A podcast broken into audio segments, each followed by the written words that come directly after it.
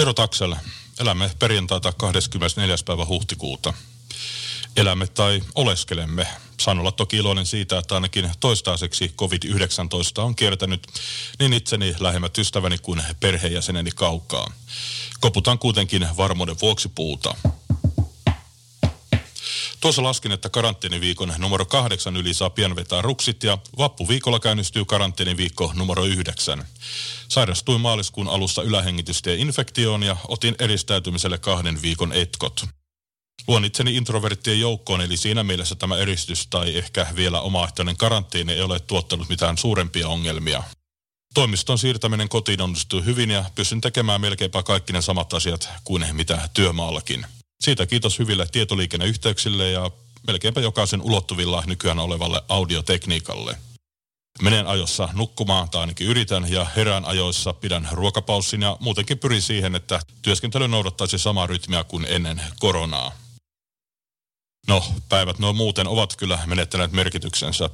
Musiikin ja tapahtumatuotannon harrastajana viikot noudattivat aiemmin jakoa arkiviikon ja viikonlopun välillä – Arkena tehtiin luterilaiselle työetikalle uskollisena hommia ja viikonloppuisin oli kalenteri täynnä ohjelmaa. Jopa niin paljon, että viime kesänä mietin, onko tässä enää mitään järkeä. Nyt mietin, että milloin seuraavan kerran tapahtuu jotain, edes pientä iltamaa tai suurta konserttia. Mutta terveys ennen kaikkea niin kuin joka välissä on hyvä tuoda esille. No, onko sitten lupa arvottaa itsensä ilmaisua ja tapahtumia korkealle tässä tilanteessa – Minun mielestä jokainen kokee nämä poikkeusolot omalla tavallaan ja jokaisen tunne ja kokemus ovat siinä mielessä yhtä arvokkaita. Onneksi nyt on aikaa kaikille sille, mille mukakiireinen elämäntyylimme ei aiemmin antanut myöten. Kehittäkää itseänne, opetelkaa joku uusi taito tai hellikää ja kehittäkää vanhaa. En 44-vuotiaana usko vielä dementiaa, mutta jos joudun kysymään itseltäni, mikä päivä tänään olikaan, kiitän sitä hallitusta, jonka koronainfot ja päivämäärät eri rajoituksille ovat muodostuneet melkeinpä ainoaksi tavaksi hahmottaa aikaa.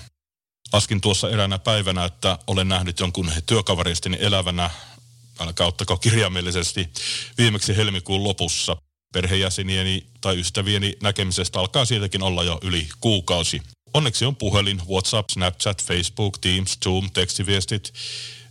No, ikkunaan tai tuuletusparvekkeelle en sentään vielä ole mennyt huutamaan tai laulamaan. Ruokahuolto on kyllä muuttanut lounasravintoloissa takaisin omaan keittiön. Olen tehnyt lasagneja kaksi kertaa, kun eka kerta meni pieleen. Makaronilaatikkoja, keittoja, kanaa muutamalla eri tavalla, eli suikaleina ja rintapaloina. Ja haaveillut siitä, että tekisin joku päivä täydellisen risoton tai edes sen maailman parhaan kinkkupiirakan.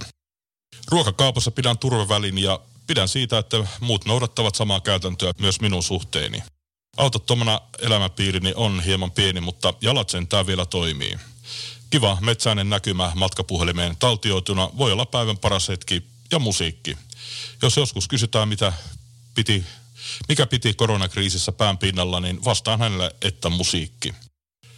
Mutta mistä haaveilen suolapähkinöistä, tuoppiin lasketusta oluesta, kevyestä keskustelusta tutun paarimikon kanssa sekä ystävistä, joihin törmää sattumalta tai ihan tarkoituksella omassa kantapaikassa.